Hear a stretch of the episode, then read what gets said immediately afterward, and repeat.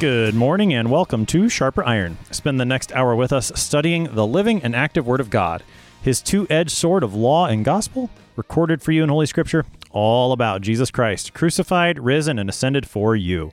Thanks for tuning in this morning here on Worldwide KFUO. Christ for you, anytime, anywhere. I'm your host, Pastor Timothy Apple of Grace Lutheran Church in Smithville, Texas. Sharper Iron is underwritten by the Lutheran Church Extension Fund, where your investments help support the work of the Lutheran Church Missouri Synod. Visit lcef.org for more information. On this Tuesday, March 1st, we're studying Luke chapter 12, verses 22 through 34. Jesus comforts his disciples with the assurance that their Father knows what they need and he will not fail to protect and provide for his little flock now and eternally. To help us sharpen our faith in Christ as we study God's Word today, we have with us regular guest, Pastor Mark Bars. Pastor Bars serves at Crown of Life Lutheran Church in San Antonio, Texas. Pastor Bars, welcome back to Sharp Iron. Good morning, Pastor Apple. Great to be with you and with our listeners today. As we get started, let's talk a little context. What should we know about the Gospel of Luke, where we've been, uh, particularly leading up to this chap this section of chapter 12? Well, our listeners regularly or occasionally have been studying Luke with us now since January, and we're moving along into March already. So there's there's lots that's been covered, and yet we're pretty much still just in the middle of in the middle of the book. Probably the most significant thing would be to take them back to chapter nine, where after the transfiguration, Jesus has set his face to go to Jerusalem. A critical phrase in, in the Gospel of Luke, and it, it becomes it becomes the watershed time. So more immediately, Jesus has spoken to the crowds and to some particular individuals and warning warned them against covetousness. Yesterday there was this parable of the rich fool. And so there is a, a warning, there is caution against greed and against selfishness and today, as we look at these verses, it's going to be how much worry is connected to those, how much a part of it that is.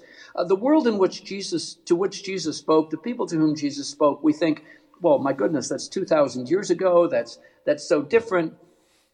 It's not. the world is the same. We are the same. The disciples, the disciples who strive and, and struggle to follow at times, uh, we need to hear the same words. So there's our context in, in the Gospel of Luke. But here we are in the church year. Uh, two days ago, many of us would have observed the festival of the Transfiguration. And even though that occurred earlier in the Gospel of Luke, it, it's within the church year, it's only a couple of days before us. And tomorrow is the beginning of Lent. Tomorrow uh, we are marked with ashes. Tomorrow we confess. We confess our sins of worry and anxiousness, our sins of, of struggling and striving to get more and more. And we receive in the forgiveness of Christ the great treasure of the gospel. So I'm sure there's going to be times in our conversation today when, when Lent and the Ash Wednesday all being on the horizon are going to be part of our part of our reflections. With with the context that you mentioned, Jesus setting his face to go to Jerusalem back in chapter nine, and how that really does dominate this section of Luke as he travels that direction. That's kind of always there in the background. I think that's particularly important with a text like we've got today, which is a familiar one, one that I know I find very comforting and yet maybe one that's a little easier than some to disconnect from that context of Jesus going to the cross. So uh, what it, and I know we'll talk more about this when we look at the text more specifically, but just as a, a way of introduction, how do you how do you think that the fact that Jesus is on his way to the cross affects the way that we take and use these words of not being anxious? That sounds so generic. I think we need to maybe be a little more specific given that context. That's a great question to ponder. So even when he says that life is more than food and the body more than clothing, things that are so common to, to, the, to the human experience, and Jesus, true God and true man, has a physical life and he has a body. He is going to do something that his disciples are been told about. They're hearing the passion predictions. They're they're still going to be surprised. We know that because we've read the whole story. We've read the gospel more than once and heard it read and heard it preached. And so, how, how is it that he will even he will even point others, point us to himself. Is there even as we know that he will pray in the garden mm-hmm. and and ponder what it means to give his to give his life away, what he is willing to do, and yet and yet this is this is so profound. I don't know that we can even begin to grasp it. And yet after Easter, uh, life returns, the body is raised, and as we will come to that great festival and, and live in the Easter in the Easter confidence and joy and promise. We've heard, many of us have heard from 1 Corinthians chapter mm-hmm. 15 in the last weeks up to Transfiguration Sunday, words about, about the body and about the resurrection. And, and if Christ were not raised, then your faith is, is futile. But he's anchoring this in words about life and body mm-hmm. and clothing and food. He's anchoring them in his own mission and his own journey to give life and to be the one who is the resurrection and the life and the one who promises us even as we even as we stand at gravesides that mm-hmm. this body too will be raised and, and given life new life and eternal life in the resurrection. Yeah yeah that, again that's something to keep in our minds as we read these words and i do think that that adds to the hopefulness and the comfort that is there for us. Looking at this text before we read through it how would you how would you structure this text? How is it arranged as jesus goes through these verses? Well there's there's some maybe there's a, a division fairly fairly uh, significantly. He introduces it, and then he has it, verse 24 and verse 27. Consider the ravens, consider the lilies. So he will use two images from nature to to make his to make his point, and then the it continues. I think with uh, the the contrast between what is little and things that are little and what is more than and what is great. I would encourage our, our listeners to be aware of that. And finally, though, it, it seems to be that the two key verses are verse 32 and verse 34. Uh, the words to the little flock and the Father who is, it's his good pleasure to give you the kingdom. And finally, where your treasure is, there your heart will be also we are we are those who confess that Christ is the priceless treasure, and uh, the world tempts us, and the world and the world pulls us, mm. and would say, "Oh no, there's other things that you should treasure and that you should cling to, and and you are fools to not think so." But but dare we be those who, who witness to the world, and must we be those who witness to the world what is of what is of ultimate value? That that it is Christ, it is the gospel, and it is that we are valued. It is the Father's good pleasure to grant his kingdom to us and call us his sons and his daughters. Mm, yeah. Before we start, then, just these verses, how would you summarize them? What what are we going to encounter? What's the main point of Jesus' words today? Well, there is anxiousness, and anxiousness is a is, is part of what lives in we live in a fallen world there is greed there is discontent i you've heard me say i think a few years ago pastor apple that the ninth and tenth commandments that speak to covetousness that that the theme word that i I like to teach for that is contentment. The world, the world doesn't know contentment, but it's more than just being content with I have enough to live on, I, I have decent clothes. It is it is spiritual peace. It is it is contentment which is anchored in being one of the sheep of the good shepherd, one of the little flock. We receive the treasure, the treasure of the kingdom, a treasure that cannot be taken away from us, a, a treasure that we we will only discover in eternity. How how rich and abundant and and never and never ending that it is. Let's jump into the text. We are in Luke chapter 12 beginning at verse 22 today.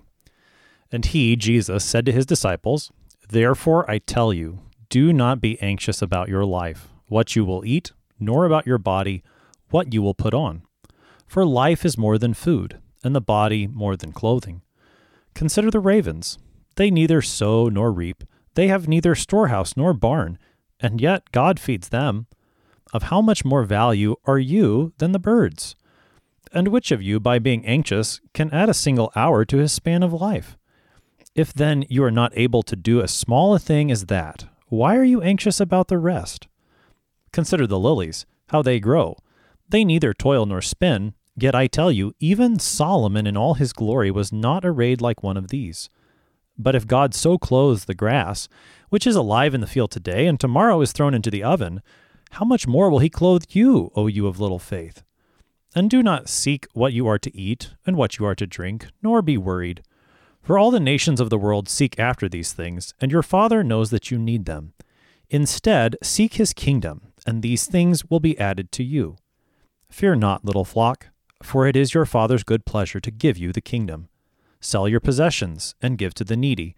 Provide yourselves with money bags that do not grow old, with a treasure in the heavens that does not fail, where no thief approaches and no moth destroys. For where your treasure is, there will your heart be also. That's our text for today. That's Luke 12, verses 22 to 34. So, Pastor Bars, again, just such comforting words here from our Lord. Uh, he starts, Do not be anxious. What does that mean? Do not be anxious. Well, we're going to hear it. It repeats itself in the words of Christ throughout throughout this section of the scriptures. Uh, anxious, do not be anxious. Which of you, by being anxious, a little bit later on, and in, in verse in verse twenty four, it will happen again. Uh, verse twenty five, excuse me. This this anxiousness uh, about worried about what we eat, what we drink, what we will what we will wear.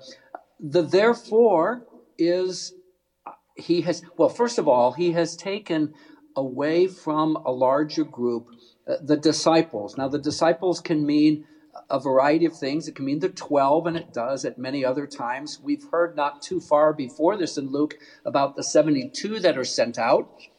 So 72 plus 12, now we have now we have 84. But there's also a, a larger group of disciples, an unnumbered, uh, unnamed number of disciples. We know that from the accounts of of the resurrection as well, that those who were who are caring for Jesus and the women who who bury him, who take care of take care of his body with Nicodemus, with Nicodemus and Joseph of Arimathea. But he is no longer speaking to the crowds when he says to his disciples, I, I, do suggest that it's a broader group of disciples, and that therefore is the contrast between this rich fool who thinks he has so much, but my goodness, he needs bigger barns, he needs more storehouses, and he has he has all the security that all the security that that he could that he could ever want. Um, how false it is, and how tempting it is to find our security in the things we can touch and handle and hold on to. I, I'm convinced that essentially every advertisement, I suppose some of them are just to get the name out there, but, but so most advertisements are telling us you don't have enough, you don't have the right thing, you need more. And and we're not we're not impervious to that. It, it's it's going to impact us. It's going to impact us as well. So what about the anxiousness? What about what about this this this this concern that says, is this enough? Is this enough?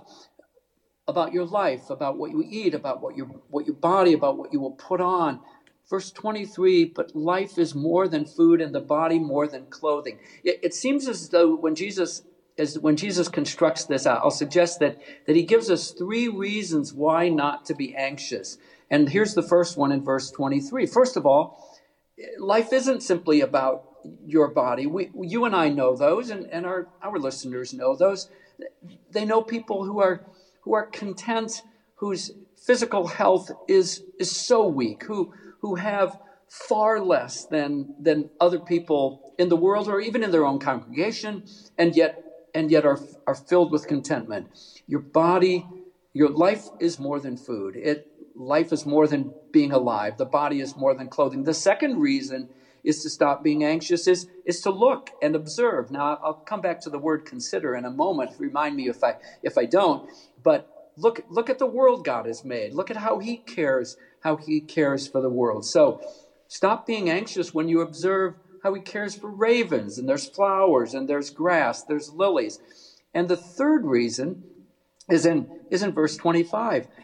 Can you, do you really think that you can change your own life by adding a single hour, the ESV says, a single hour to your span of life, a, a, day. The actual word is a cubit, which seems rather odd that it would be a measure, a linear measure, and, and something of life, but it is used meta- metaphorically in that way, at, at least at some times that, that word can do that. So, why, why are we called to not be anxious? First, life is bigger than the things we see and touch and grab. Second, look at the way God cares for and consider when when Luke uses that word, when, when Jesus speaks that word, it, it's it's more than just think about this. It and it's certainly more than oh consider, oh by the way, look at this example. Glance over at the ravens or at the lilies. He he's saying he's saying, well, the verb is a is a rich word. Immerse yourself in, ponder this one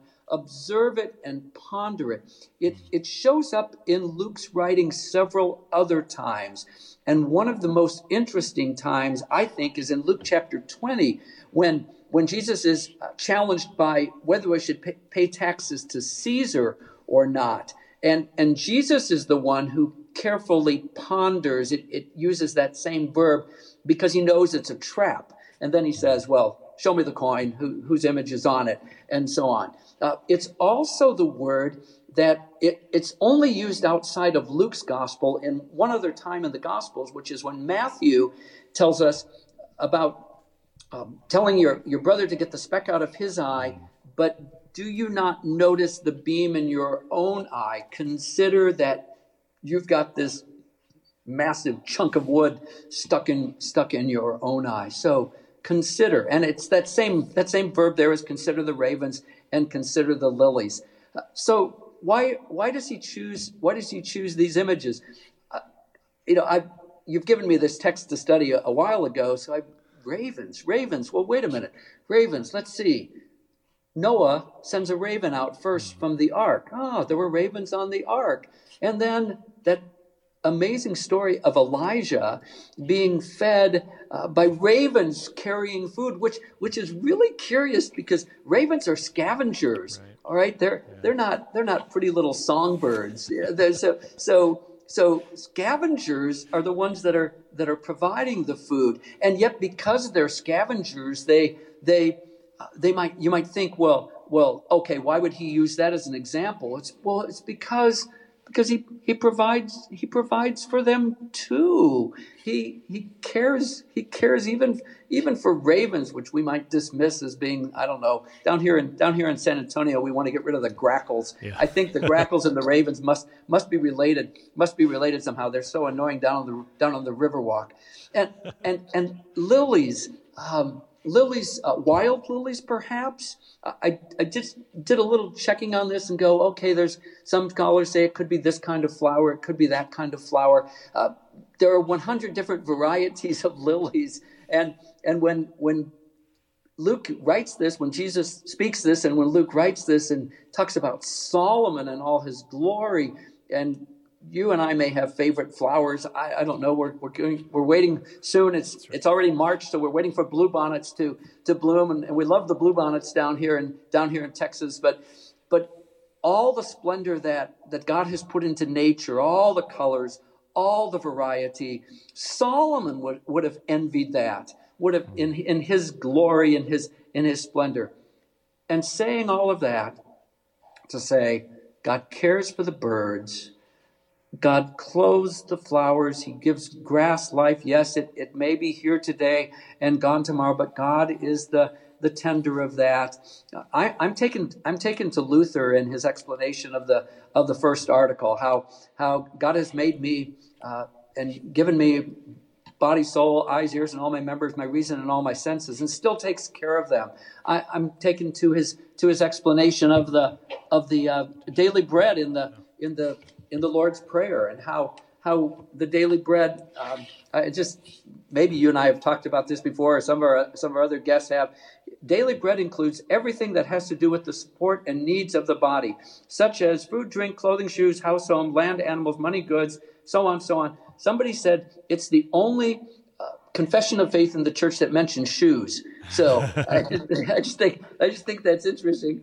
But then when he when he ends it by saying a good reputation, good friends, faithful neighbors, and the like, yeah. well, what did he leave out? But but this is the God who cares for us. This is this is the God who who knows who knows our needs, who who is who is generous and, and gives us more more than we need, even though the world tempts us to say, it's not enough and it's and it's never enough. And so they worry and they get anxious because greed prompts that. Mm.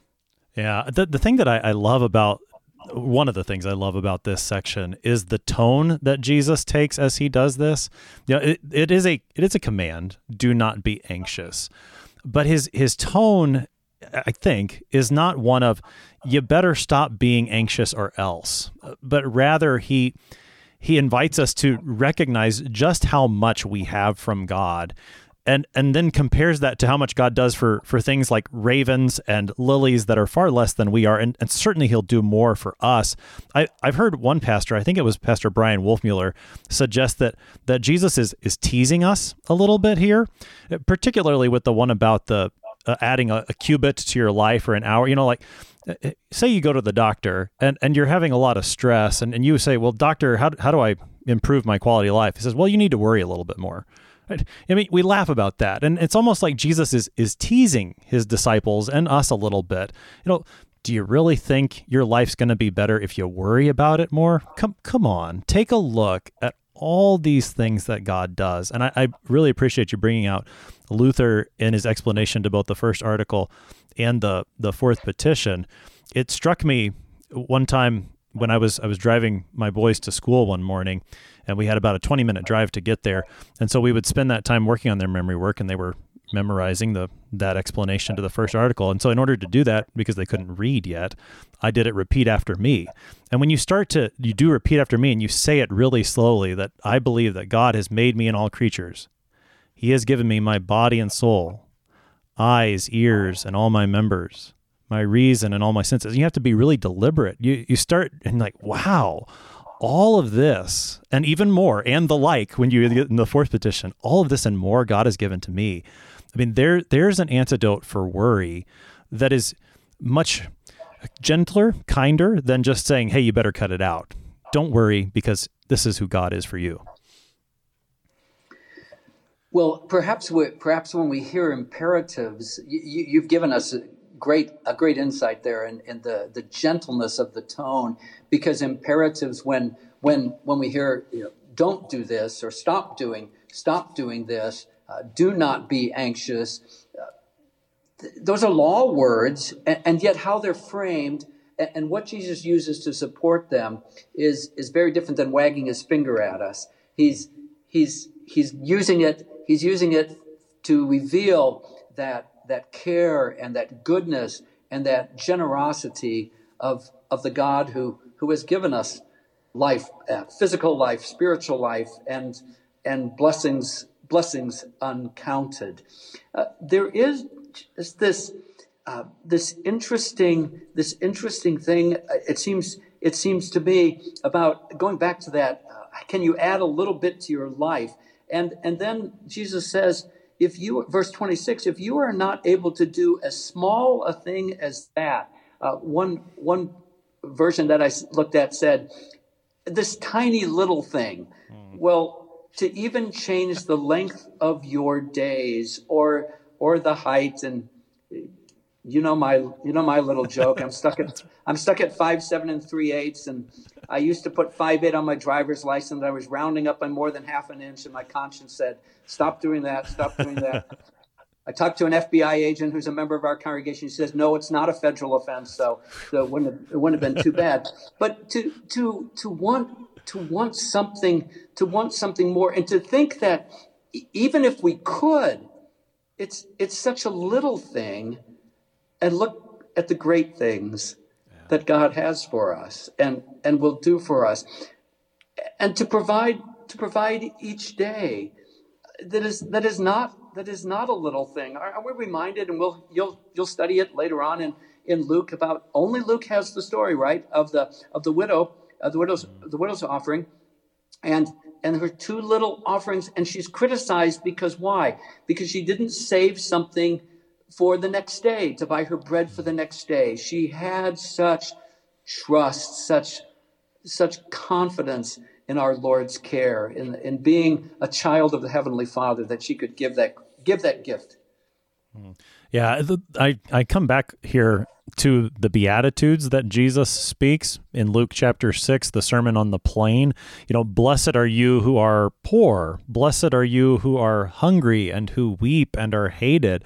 And, and particularly those first two, the poor and the hungry, come through, I think, very clearly here again. And, and well, how, how could I be blessed in that state? Well, here's the way God gives. You know, He, the he gives the food, he gives the clothing.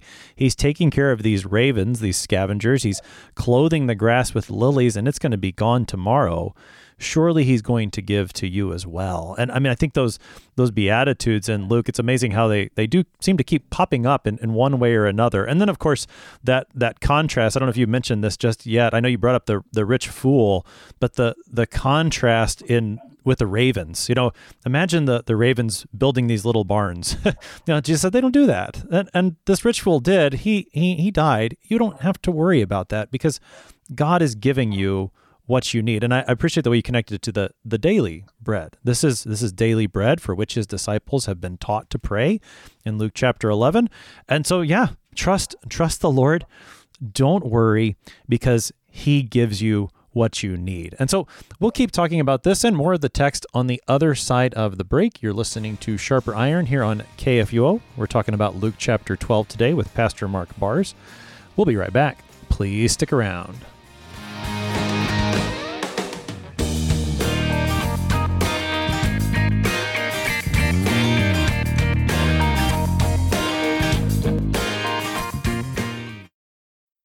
Did you know that Lutherans are helping new American immigrants get settled? How about struggling church workers in need of support and refreshment? And we assist at risk children and provide disaster response to hurricane victims. Through LCMS recognized service organizations, we are doing all this and more. I'm Rahema Kavuga of Lutheran Church Extension Fund, and I don't want you to miss out on hearing what your brothers and sisters in Christ are up to.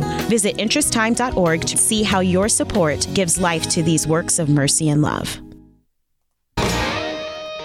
Welcome back to Sharper Iron. It is Tuesday, March 1st. We are studying Luke chapter 12, verses 22 to 34 with Pastor Mark Bars. He serves at Crown of Life Lutheran Church in San Antonio, Texas. Pastor Bars, prior to the break, we're looking at Jesus' words here in Luke 12. And you, you mentioned about Jesus calls it a little thing to add an hour to your span of life or add a cubit to your height. Uh, it seems like a a big thing to you and me, but Jesus calls it a little thing. And this this thought of what's little, what's big, seems to to show up in other places in this text. How does that theme come up repeatedly in these verses? Well, one way that not that not that we want to use this as a finger pointing exercise. We we we're too too tempted to do that. But it is a contrast between the way the world sees things and approaches things. The, the way the world wants to make certain things big I should be concerned about what I have, how much I have, and and is it enough? Well, it, will never be enough. Uh, covetousness will always want me to, will always tell me to want more. So, so what the world makes as big, and, and even such things as as food or clothes, I suppose it'd be homes. Uh, what what the world calls big, Jesus in these words is saying that that's a little thing. For my people, that's a little thing. Well, why? Because I'm the one who provides for you. I'm the one who cares for you. I, I care for ravens. Ravens cared for Elijah. I even care for ravens. Uh, lilies that that bloom, flowers, varieties of flowers, all those that, that make this creation, my world, my creation, even even more even more delightful to experience. I even care for those. Yes, even grass that you're going to throw into your ovens and, and light a fire with. But I, I gave that I gave that grass life. So what the world sees big, God makes little. On the same way, the things that the world calls little, they're not directly in our in our text in this section, but things that the world calls little, sin, guilt, shame, uh, brokenness, Death, death is little because we push it aside. We, we, we don't want to talk about it. We don't want it. We don't want it to be. We don't want it to be near to us. Our Lord says, "No, these are the big things. Hmm. And, and this is my answer to those as well. I not only care for you physically, but I promise and I point you to the cross. Lent again, Ash Wednesday tomorrow. Come, let us fix our eyes on Jesus, the author and perfecter of our faith. Those, those great words from Hebrews chapter 12. He points us to the, to the big things that, that when the world makes little about our brokenness and our need for reconciliation, he says, I've got that one. I, and this is where we're going on this four day journey, a journey to the to the cross and to the open tomb. Mm-hmm. Yeah, I think that that really connects with the word that shows up several times in the ESV in, in, verses 29 through 31 that word seek. You know do not do not seek what you are to eat and drink and there don't be worried. All the nations seek these things. Your father knows you need them. Instead you you seek his kingdom. You know where where are your eyes focused? That that lenten theme that you brought up and as we know again that jesus is here having his face set to jerusalem toward that cross we have our eyes fixed on jesus and so when our eyes are fixed on Jesus and we are following him, that does mean, as Jesus has said earlier in Luke, to daily pick up our cross and follow him. And if if sometimes that means that maybe I'm not sure where my food is coming from today, where what I'm going to drink, where my clothing is coming from, I know the one I'm following and I know who my father is and so I can keep my eyes fixed on his kingdom. I can seek that and I know that my father's going to provide these other things that that yes, the, the world says are, are huge in the eyes of, of Christ, they're they're little because he's he's giving them to me. And so I don't need to be worried. So when we seek, it's even possible though, and, and I, I, I'll confess this, I don't know who's listening and who's who is listening on this morning, but even my seeking can be done with anxiousness because I because I, I think it's something I have to be doing if I'm seeking the wrong things. And that's where we'll come to the end and and to seek the um, seek the kingdom in, in verse in verse 31. So seeking seeking things that are only temporary versus things that are that are lasting. In verse 29, it, it sounds as though it's maybe the same. And I'd just like to point out that you know the word anxious is is there in, in earlier portions of these verses, but he, verse 29 ends, "Nor be worried." And and there's this is a this is a, a rich word. It's curious that it only it only shows up one time one time in the Gospels. It's it's an idea of this. It, it's wavering between hope and fear, mm. and and and what what does worry do? Uh, worry says, "Oh, everything's going to everything's okay. Everything's going to be okay." No, what's not, and and it's going to come out to, in the worst possible way. Walking by walking by faith and not by sight. What what we see would terrify us, or or it would give us pride because we say we can we can handle that. That's maybe a, a tangential tangential aspect of that. But but to do this but to do this, this is what the nations do. This is what, now the nations, that, that's one of those words too that you scratch your head and say, well, what nation are we talking about? Well, it's, it's the Gentiles. It's, right. it's, it's the non covenant people of God, which is how, which is how a Jew would have understood that. Anyone who is not, who is not uh, part, part of the covenant people of God. The nations seek, the nation, and the nations are never satisfied. But once more, why are we not anxious. Maybe this is the fourth reason. I only listed three before. Your father knows that you need them. Your father knows this. Just as it's human fathers, your, your children younger, my children adults now, uh, still, we, we know the things that they need.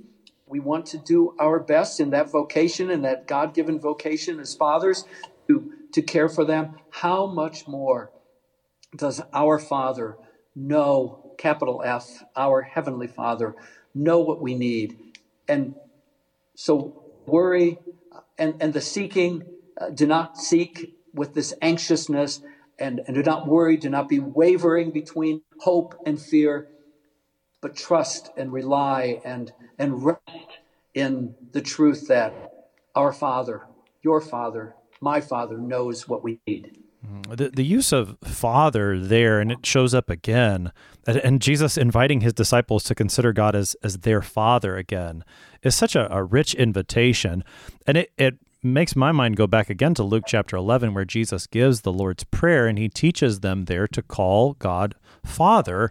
And, and within that context of the Lord's Prayer, I mean, I think a couple of things are, are applicable. Again, the daily bread for which he teaches us to pray.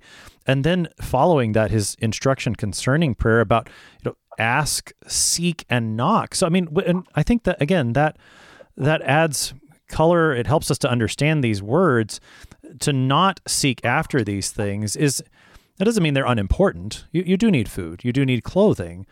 How will you receive them? From your heavenly Father. So ask Him, ask Him for these things and know that He will provide them and, and know that He will do so through ordinary means such as you know work and i do think that that's one thing at least uh, worth mentioning briefly is that worry is one thing and work is another jesus says don't worry don't be anxious but he does not say don't work. We should work. Work is a gift of God.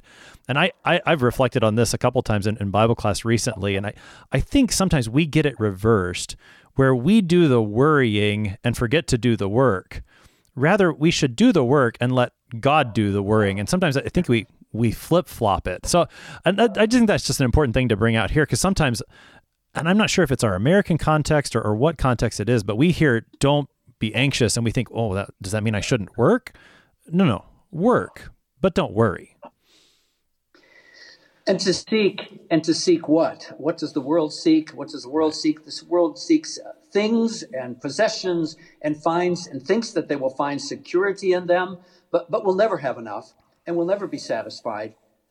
But instead, verse in verse 31, instead seek his kingdom. Just a little key word, transitional word, rather, rather, this, not this. Seek his kingdom, and these things will be added to you. Sadly, there, there are those who, who, who in, in the broader sphere of the Christian faith, and uh, might say, well, seek his kingdom and look what will be added to you. And the whole, the whole idea of prosperity theology, which is so, so apart from, from anything that, that our Lord would our Lord would teach us, but rather that God will care for you. God will care for he that that's what he does. He cares for he cares for his people, not not by way of abundance, but the food, the drink, the clothes.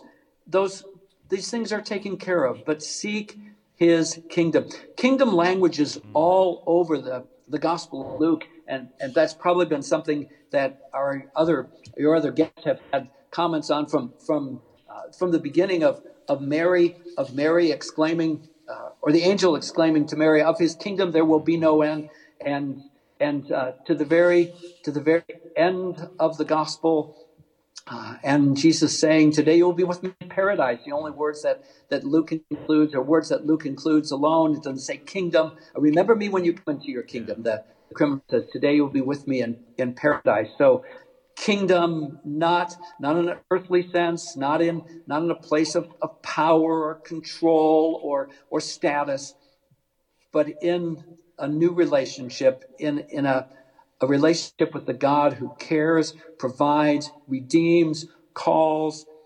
Fear not, little flock. So, how can Jesus call us the little flock? This is the same Jesus and this is one of my favorite verses from the Gospel of Mark when he saw the crowds and he had compassion on them because they were like sheep without a shepherd. That's the, the, the prelude to the, the feeding of the 5,000 in the Gospel of Mark.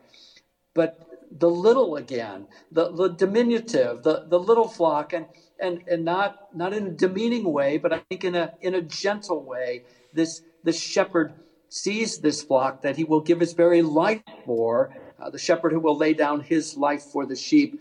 And then it is the Father's good pleasure to give you the kingdom. Why do we not fear? Look what the Father, look what the Father has done. It's, it's his good pleasure. This is the same language that is used earlier in the Gospel of Luke at, at Jesus' baptism in the Jordan. That when he, when he says, You are my son, with you I am well pleased, it's, it has that same, and to think that, that we are those sons and we are those daughters.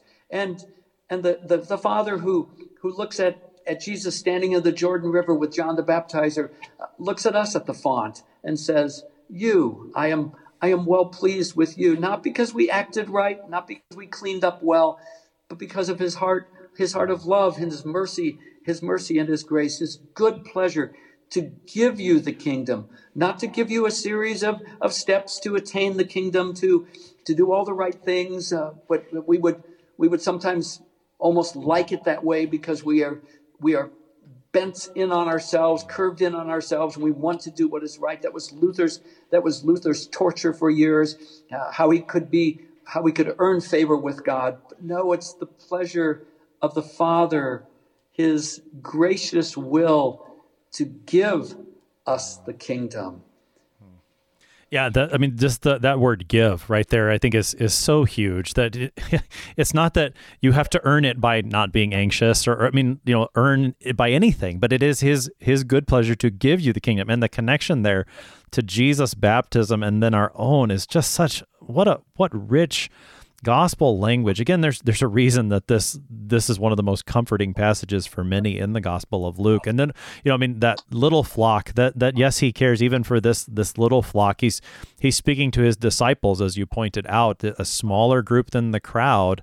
And and yet you dear little flock you know i mean however big a congregation may be this little flock of god's people he loves them and it is his good pleasure to give to them his kingdom. Now that that does have an effect then on, on the way that we live. And I think this, you know, verses 33 or verse 33, we've heard language like this from Jesus before, but again, connecting it here, particularly with his eyes focused on the cross, adds more richness to it. What, what is how does it connect selling possessions, giving to the needy?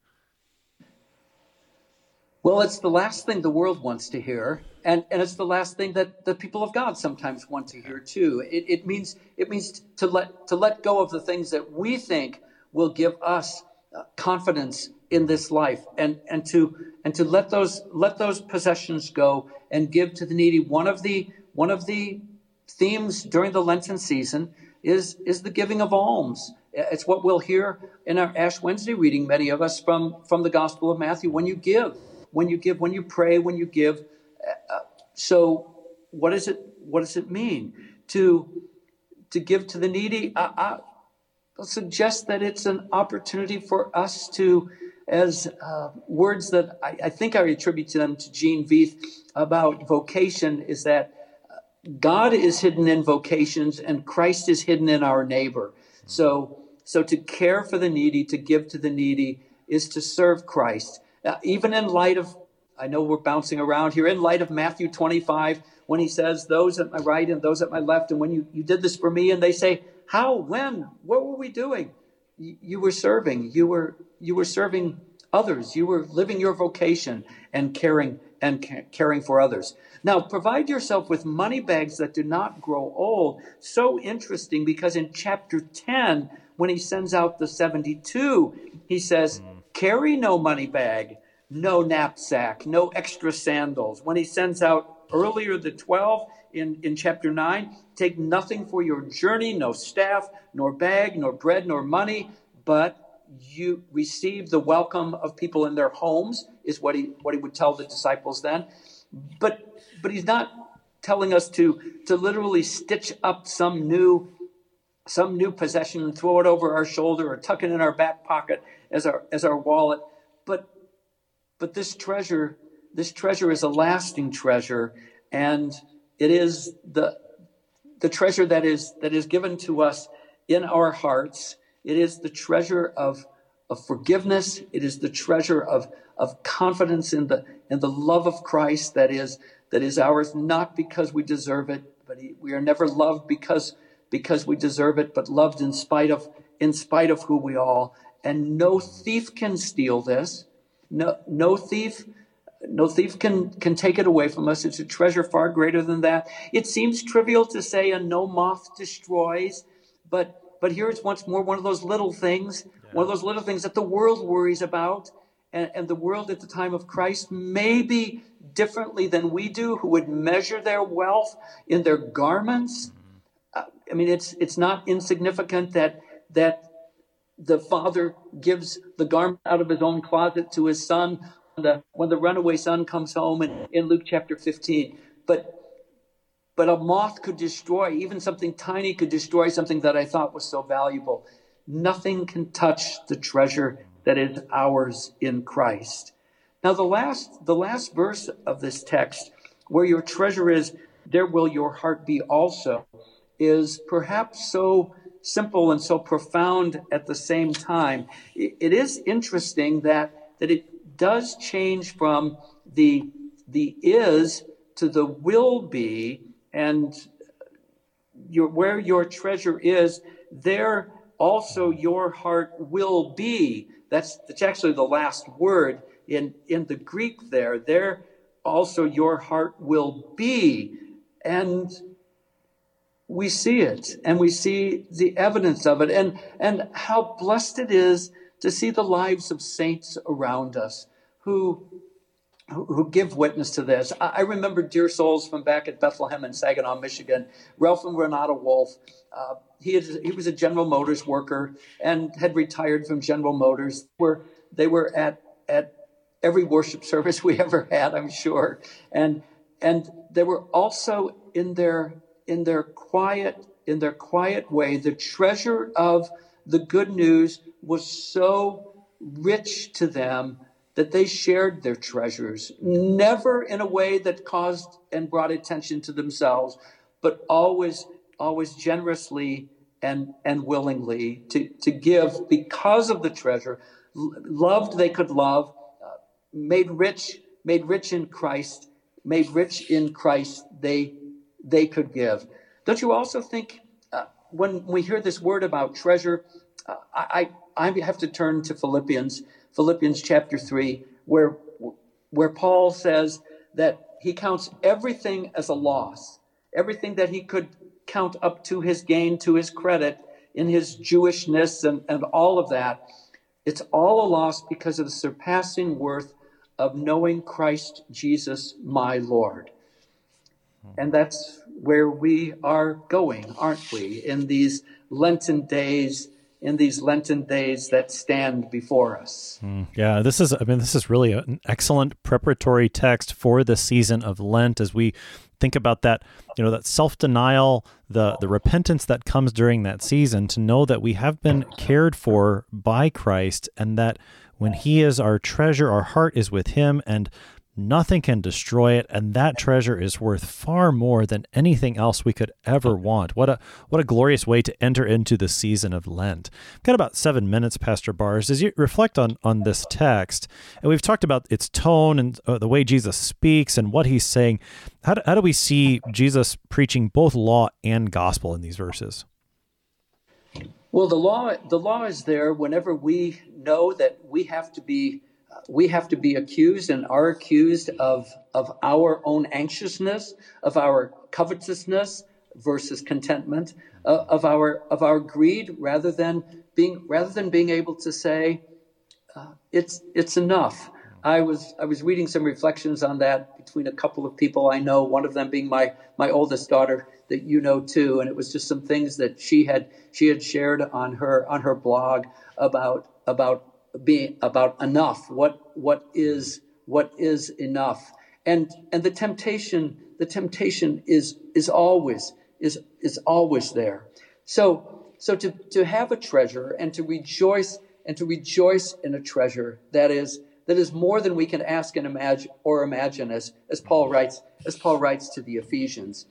I, I do think that maybe we hurried past this a little bit a little bit too much in the first part of that is that this whole life and body, Jesus, Jesus doesn't say that physical life is not important. it, is. Uh, we talked about that a little bit with his, the language of Luther in his explanation of the of the creed of the first article of the Apostolic Creed.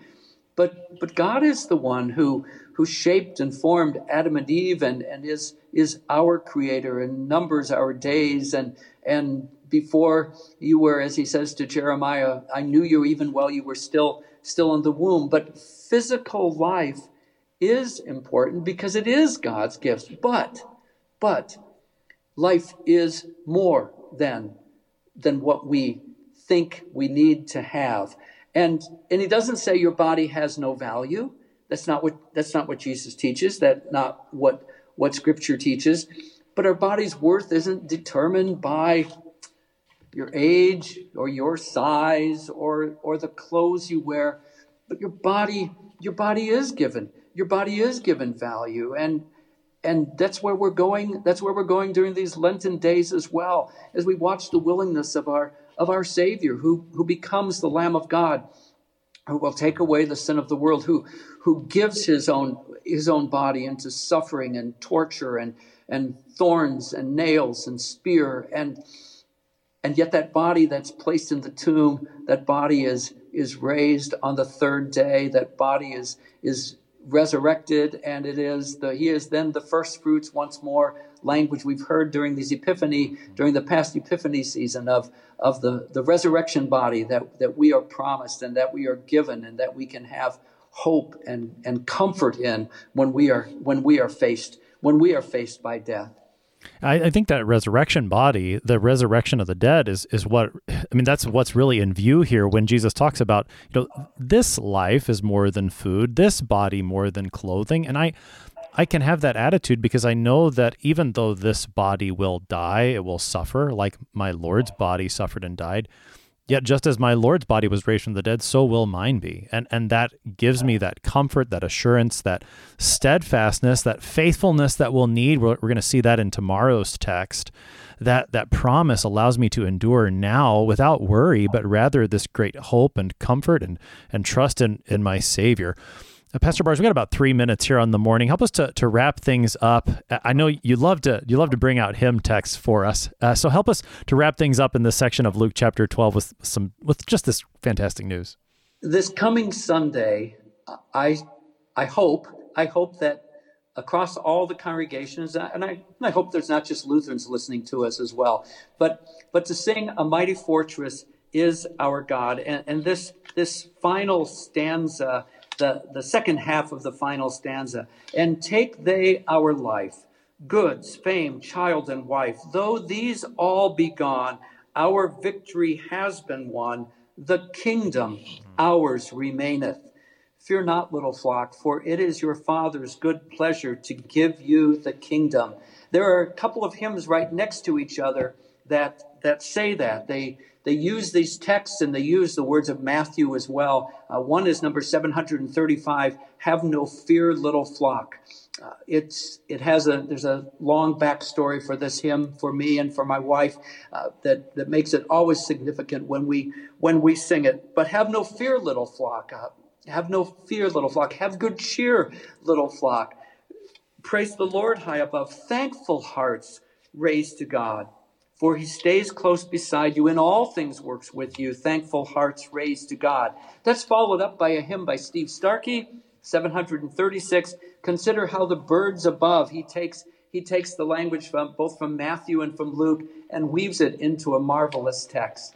But here is here is what i would close with and make this our prayer. This is a wonderful lenten hymn. It's by thomas kingo. It's number 422 on my heart imprint your image, blessed Jesus, King of grace, that life's riches, cares, and pleasures never may your work erase.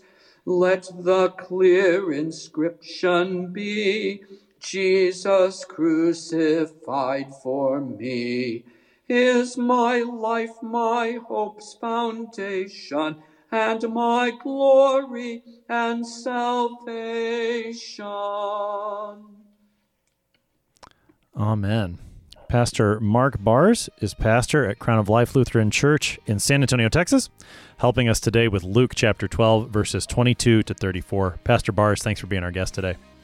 You're very welcome. God's blessings to you, my friend.